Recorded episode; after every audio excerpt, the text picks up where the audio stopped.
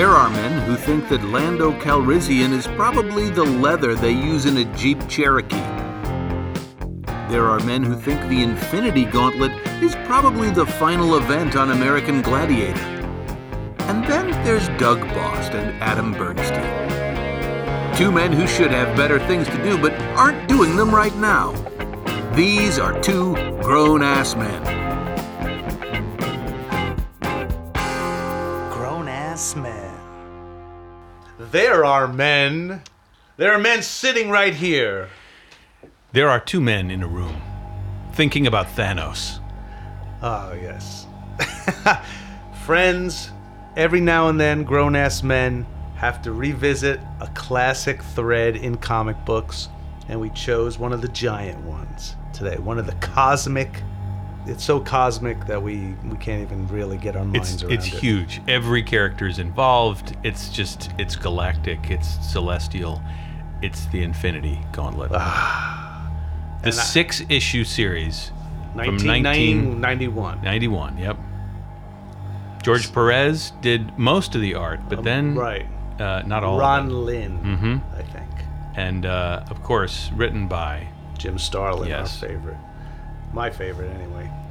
But uh, yeah, I had never read it.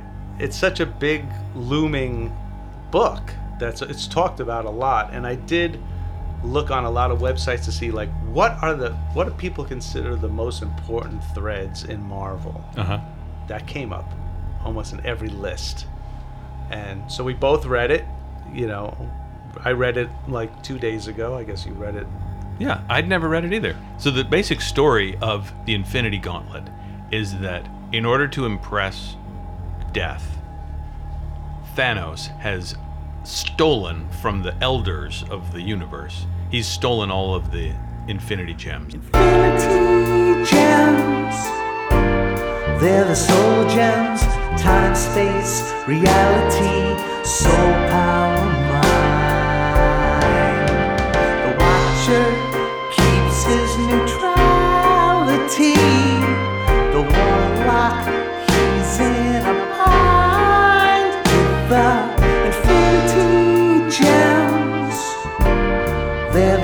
gems, infinity gems. The gems. Yes. Put them all together into this one glove, the gauntlet, the Infinity Gauntlet. Yeah. And now he can control everything. And his his own Steve Bannon is Mephisto, who's over his shoulder whispering Yeah. terrible things to him, I, him, of telling course, him thought of Trump too. Yes. He's could telling him not? terrible things to do, and he's telling him, okay, what you should really, if you really want to impress a woman like Death, you need to show that you can destroy everything. What did you think about that? That the the woman is death. I didn't. I didn't mind Overly she- cliche, I, sh- I- sexist. I didn't find it that. I I guess I didn't find it that sexist. I just, Mm-hmm. I was just disappointed that nothing happened with it, and it didn't go. She didn't stick around. She was um, gone after the fourth issue, and she no longer was the reason that he had to do what he was doing. He wasn't Right, trying to impress her. switches over to his granddaughter. His supposed granddaughter gets control of the gauntlet and reverses everything he did. That could be good because in the Guardians of the Galaxy, she's a good character. Yeah, But the thing I thought with Death is he's trying to impress Death the whole Right. time, mm-hmm. And he keeps saying, "What will impress you? Your death. What you know? What will it be? Is it is it bravery? Do I have to put myself out there? Do I have to kill a lot of other things? What impresses Death? Right. And it's kind of obvious that, or it was to me that he has to die to impress death. I mean, Right, that's the thing that she really wants, and and then but it never happens. And right. So I thought, I know he ends up on like a farm or. s- yeah, they was a little they bit give weird. up on the storyline with death. I was never a fan of all the huge crossover series like Yeah. Secret Wars and all those things, and it always seemed a little like I just was never very interested in Thanos. Right. I mean, it's funny. There's a lot of crossovers. That becomes such a huge thing. I guess it just helps sell more books. You know, and there were other crossover books involved in the Infinity Gauntlet, which I did not read. There's Hulk issues. There's something in Cloak and Dagger. Yeah, I think that I think at the same time that they had the six issue Infinity Gauntlet, they had all these side stories going on in different people's monthly books. Yeah, There's something going on with Thor where he's not it's not the Thor, regular it's not, Thor. Yeah, it's not. Yeah, it's a different Donald Thor. Blake Yeah. or whoever became Thor at that point. You know, but uh, but I read it and I I liked it. I liked it better than I thought I would. okay. And I, I thought it set up some interesting things. And then I started thinking the Marvel universe is like ours, our universe, but with one difference. God is dead. And the powers that we associate with God are kind of divided up across the heroes and villains of the Marvel universe. And the Infinity Gauntlet is the story where one person tries to unify all that power and put God back in charge. Right. But he fails. Right, and Thanos, but Thanos in the opening thing destroys the wooden, like not wood, I mean like the stone, whatever that says God. Right. You know, so it's like, I mean, there was a lot of things I I couldn't automatically was paralleling it to like our crazy world, these leaders who are just like despots, who like for some reason in their past or whatever they have this huge need to just control everything. Yeah. And I thought it was so the part about it that I didn't like, which I think is very absurd, was Thanos is doing this all because he wants to get the female personification of death to be into him. And I thought that was like but that's the thing that just I'm like, all right, whatever. But the other problem was that they kind of dropped that. It all goes over to the Warlock comes in and it's all Warlock, and Death doesn't come back at the end. Yeah. I mean, it's Warlock is such a bizarre character when Starlin takes over. It's so whatever wild notions he has, you know, it's like this gi- war for Warlock. It's his giant game. He's observing, and he's dealing with the most, you know, the biggest characters, superheroes one, but also the most cosmic, huge characters in the Marvel universe: Galactus and Infinity. I mean, and Eternity. The Celestials. He, and this is the comic book. crazy. That this series brings everybody in. So all the heroes who survive Right. the uh, initial cataclysm, and then all the heavy hitters that Jim Starlin loves. right. The, the FF are not in it. That's kind of funny. Yeah, I thought that was just, you know, and and I read later on there's a thread in Fantastic Four where Reed Richards gets a hold of the stones in order to neutralize them, and he doesn't succeed. So he gives it to the Illuminati, you know. anyway, that's like a separate thing there. Right. But uh, I yeah, I bum out when like the FF aren't included in that. But it, and I think I'm reacting also because the current movie world is excluding the FF. it makes sense for the current uh, Marvel universe in the movies how they're doing. They're putting it together in a way that's interesting, and and you can see how they're gonna make this collision course with Thanos Yeah, because they're they're building up they're building up the universe. They're building all the people, all the characters who have all these powers, Right. and then you've got one guy over here, Thanos, who's amassing this ridiculous amount of power that's going to require everybody to team up and go after him in the I was looking at the, of the list of the Infinity Stones and what they are because Yes. that was the thing I couldn't I can never keep it in my mind. I can't it's an interesting notion. Yeah, do you have a list of what they all? I are? do that in the Marvel movies Doctor Strange is the one who has the time stone Right. and he's got it in the Eye of Agamotto. Right. He and we saw that in the movie. Yeah. he like can deal with time, which he, they did great. They did the great. movie. It, was great. There's the Space Stone to control everything to do with space and Loki had that. Right, he had it on that like scepter. The Tesseract. thing. Right. and then uh, there's the Mind Stone, which is used in uh, Age of Ultron to create the Vision, and the Vision's Right. wearing it on his Right. forehead. Uh, and then there's the Reality Stone, which is in the um, Thor movie, Thor: The Dark World, and Right, it's on Asgard. yeah, like some of the Asgardians give it to the collector at the end of Benicio del Toro. right, right. They but it's it also it's in in the comics. It's guarded by Heimdall. Is that Okay. his name? Who guards the Rainbow Yes. Bridge? Yes. Right. Uh, and then there's the Power Stone, which is in the Guardians of the Galaxy. And at the end of Guardians of the Galaxy, they give it to the Nova Corps. right. So that's the stone. But the one that's not in the movies yet is the sixth stone, which is the Soul Gem. Right.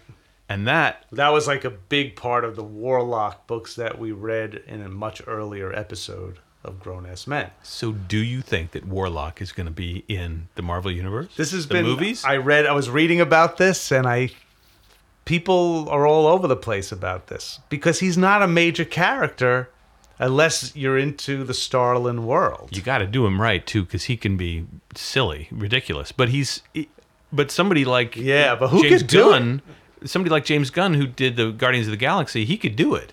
He could do it. He could have a lot of fun with it. The thing is, they would have to take this concept so seriously for it to not be just lame.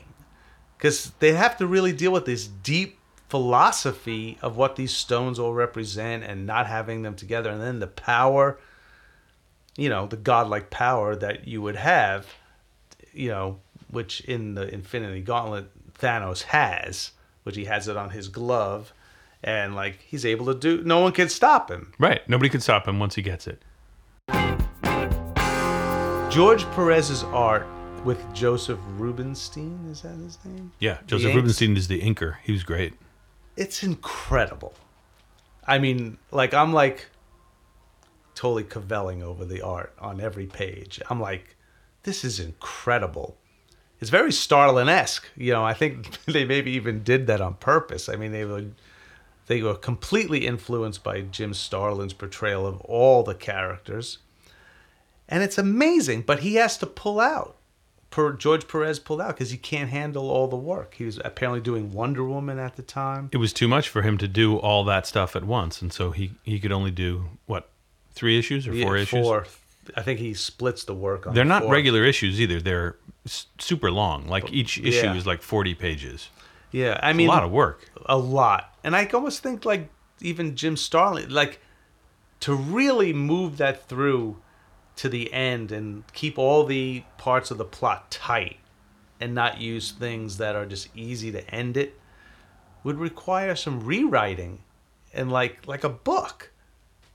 You know, I, I I don't know. Is he sitting down and writing a book and going over and over? And I don't get the sense that's what they're doing. These are all questions that we would love to ask Jim Starlin. Jim Starlin, I've contacted you twice on Facebook. You ignore me. Jim, we want to we want to very respectfully ask about your process. We have a lot of questions about Adam Warlock. Yeah, I mean, how did you think of that stuff, man? It's far out.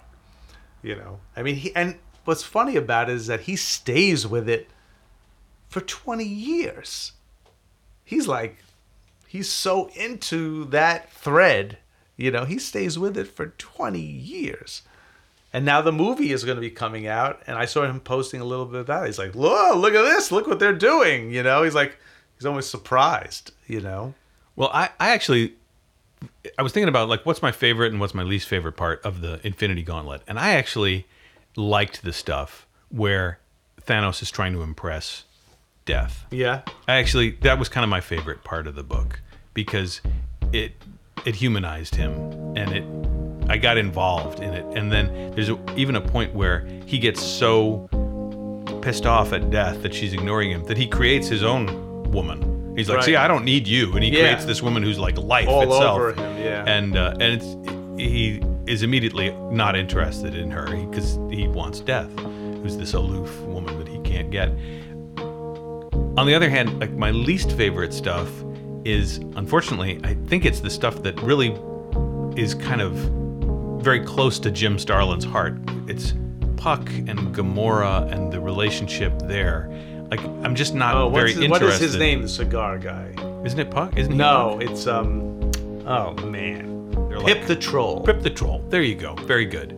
So in this one though, Pip the Troll and and Gamora, Yeah. I think, are sort of reincarnations of criminals who die in a car crash on Earth. Yeah, I didn't was quite like, get I didn't all get that. that. No, Yeah. I didn't get that at all. I loved a lot of the side moments of characters interacting in a way, like just the idea of Warlock and Silver Surfer hanging out, and like Silver Surfer's like, I got to get in there, you know, like I have to go fight. You know, he's like, no, it's not the time yet. It's just a kind of funny dynamic of two of the most cosmic, powerful beings in the Marvel universe. You know, but they're not human. So they're they're operating on a whole other realm. And I also like the little uh, vignette of uh, Wolverine and Hulk Oh, I love sitting that. on I love the that. Yes. you know on the rooftop. You know, and you know, Hulk at this point has Banner's consciousness, so he's even wearing clothes. You know, and they have Wolverine, and they like, why did they get Wolverine involved? Because he's just an animal; he can kill anybody, right? But they have this Hulk, great too. scene where they kind of admit that they like each other and that Right. they have a mutual respect, even though they've fought like cats and dogs for years. Yeah. They are similar at the at the core. Are you surprised that the next Marvel movie is going to be about this story? Not really, because when I started thinking about the whole God is dead idea, it kind of started to make sense to me mm-hmm. that in a in a way it explains the whole Marvel universe. Why why is the Marvel universe slightly different than the world that you and I live in? It's because they live in a world where God is dead and all these powers are all the powers that you associate with God are sort of split up and Thanos has assembled them and it's a way of uniting which all the movies love to do mm-hmm. uniting all these different characters because they're more than ever getting into these crossovers Right. where iron man's going to be in the spider-man movie and captain america was really kind of an avengers movie and now the guardians of the galaxy and the avengers and spider-man Right. they're all going to meet Thor. yeah Yeah. It is so far. I think we have also talked about this. It like with Starlin and Warlock. We haven't talked about Captain Marvel in the Marvel Captain Marvel that much, but he's also part of that world so much. Like but he's not in this right or does there is some character someone who's got like- the Qua- quasar yeah, He's got the um, the uh, wrist wrist things. Yeah. things, yeah, bracelets. I mean, I think one of the things that was Marvel was built upon was Stan Lee taking it outside of the cosmic realm emotionally. Even though if he had Galactus and the Watcher, which would seem a much more Kirby esque ideas, you know, Stan Lee's thing is always like the emotional relationships, and that's what And the kid from Queens, yeah, right. Made it so magical. Mhm. but jim starlin is just like throwing that out the window. He likes to have some emotional stuff in there but it's just so on a far out level the whole But yeah, thing that that's talking that's why about. I always avoided the Infinity Gauntlet because I'm not as interested in the, the Starlin way of looking at comic books. Right. I'm much more interested in Spider-Man and Daredevil and that that Sure. stuff than in you know Galactus and Eternity and the Celestials and all that stuff. i like i like i like both Mhm. you know but i do like the warlock thread the first time a lot more it's so much more philosophical there's a lot less characters he really develops them you know i think those books are just so unusual for the time and because he drew basically drew them all and wrote them it was just like it's his own that's like you get his total vision i was surprised to see george perez do it but he does george perez likes to draw all of them to all the characters together He does. He he loves to always do does do that right Like uh, Teen Titans and all that kind of stuff. you know he and even like posters of every marvel character Yeah. you know he's like really into that Yeah. was he a write did he write scripts did he write i don't think he wrote teen titans That's a good i question. did that with marv wolfman i think I always think of him as a as co-plotted or something an, an artist and not a writer, yeah.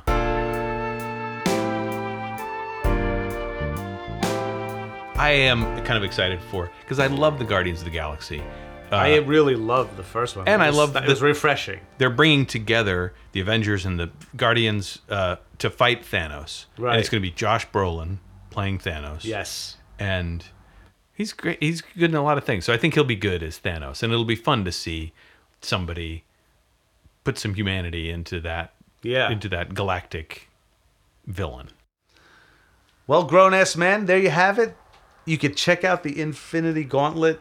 I'm, it, I'm sure they have like them at any comic book shop. Yes. You know, all put together nicely in like a paperback, you know, or a hardcover book, and you can just look at that beautiful art. You know, but In the coming weeks, Yeah, what's we happening in are going to be weeks? interviewing Klaus Janson, which I cannot wait to do. that's going to be Janson, incredible. fantastic artist. He's- worked on all of Frank Miller's stuff. He worked on the Dark Knight. He worked on the um, Daredevil. He worked on the Daredevil, the great Daredevil series, and then he went on to draw Daredevil by himself, I believe. Right. And I just can't wait to talk to Klaus Janson. He's got a new project that's coming out uh, in the summer that he Oh, wants to okay. talk about. I was thinking about it. I mean, like, he is a giant in the art world. Man, that's going to be awesome. I I can't wait to talk to him. Well, thanks, grown ass people. Thanks for listening. Happy President's Day. Goodbye.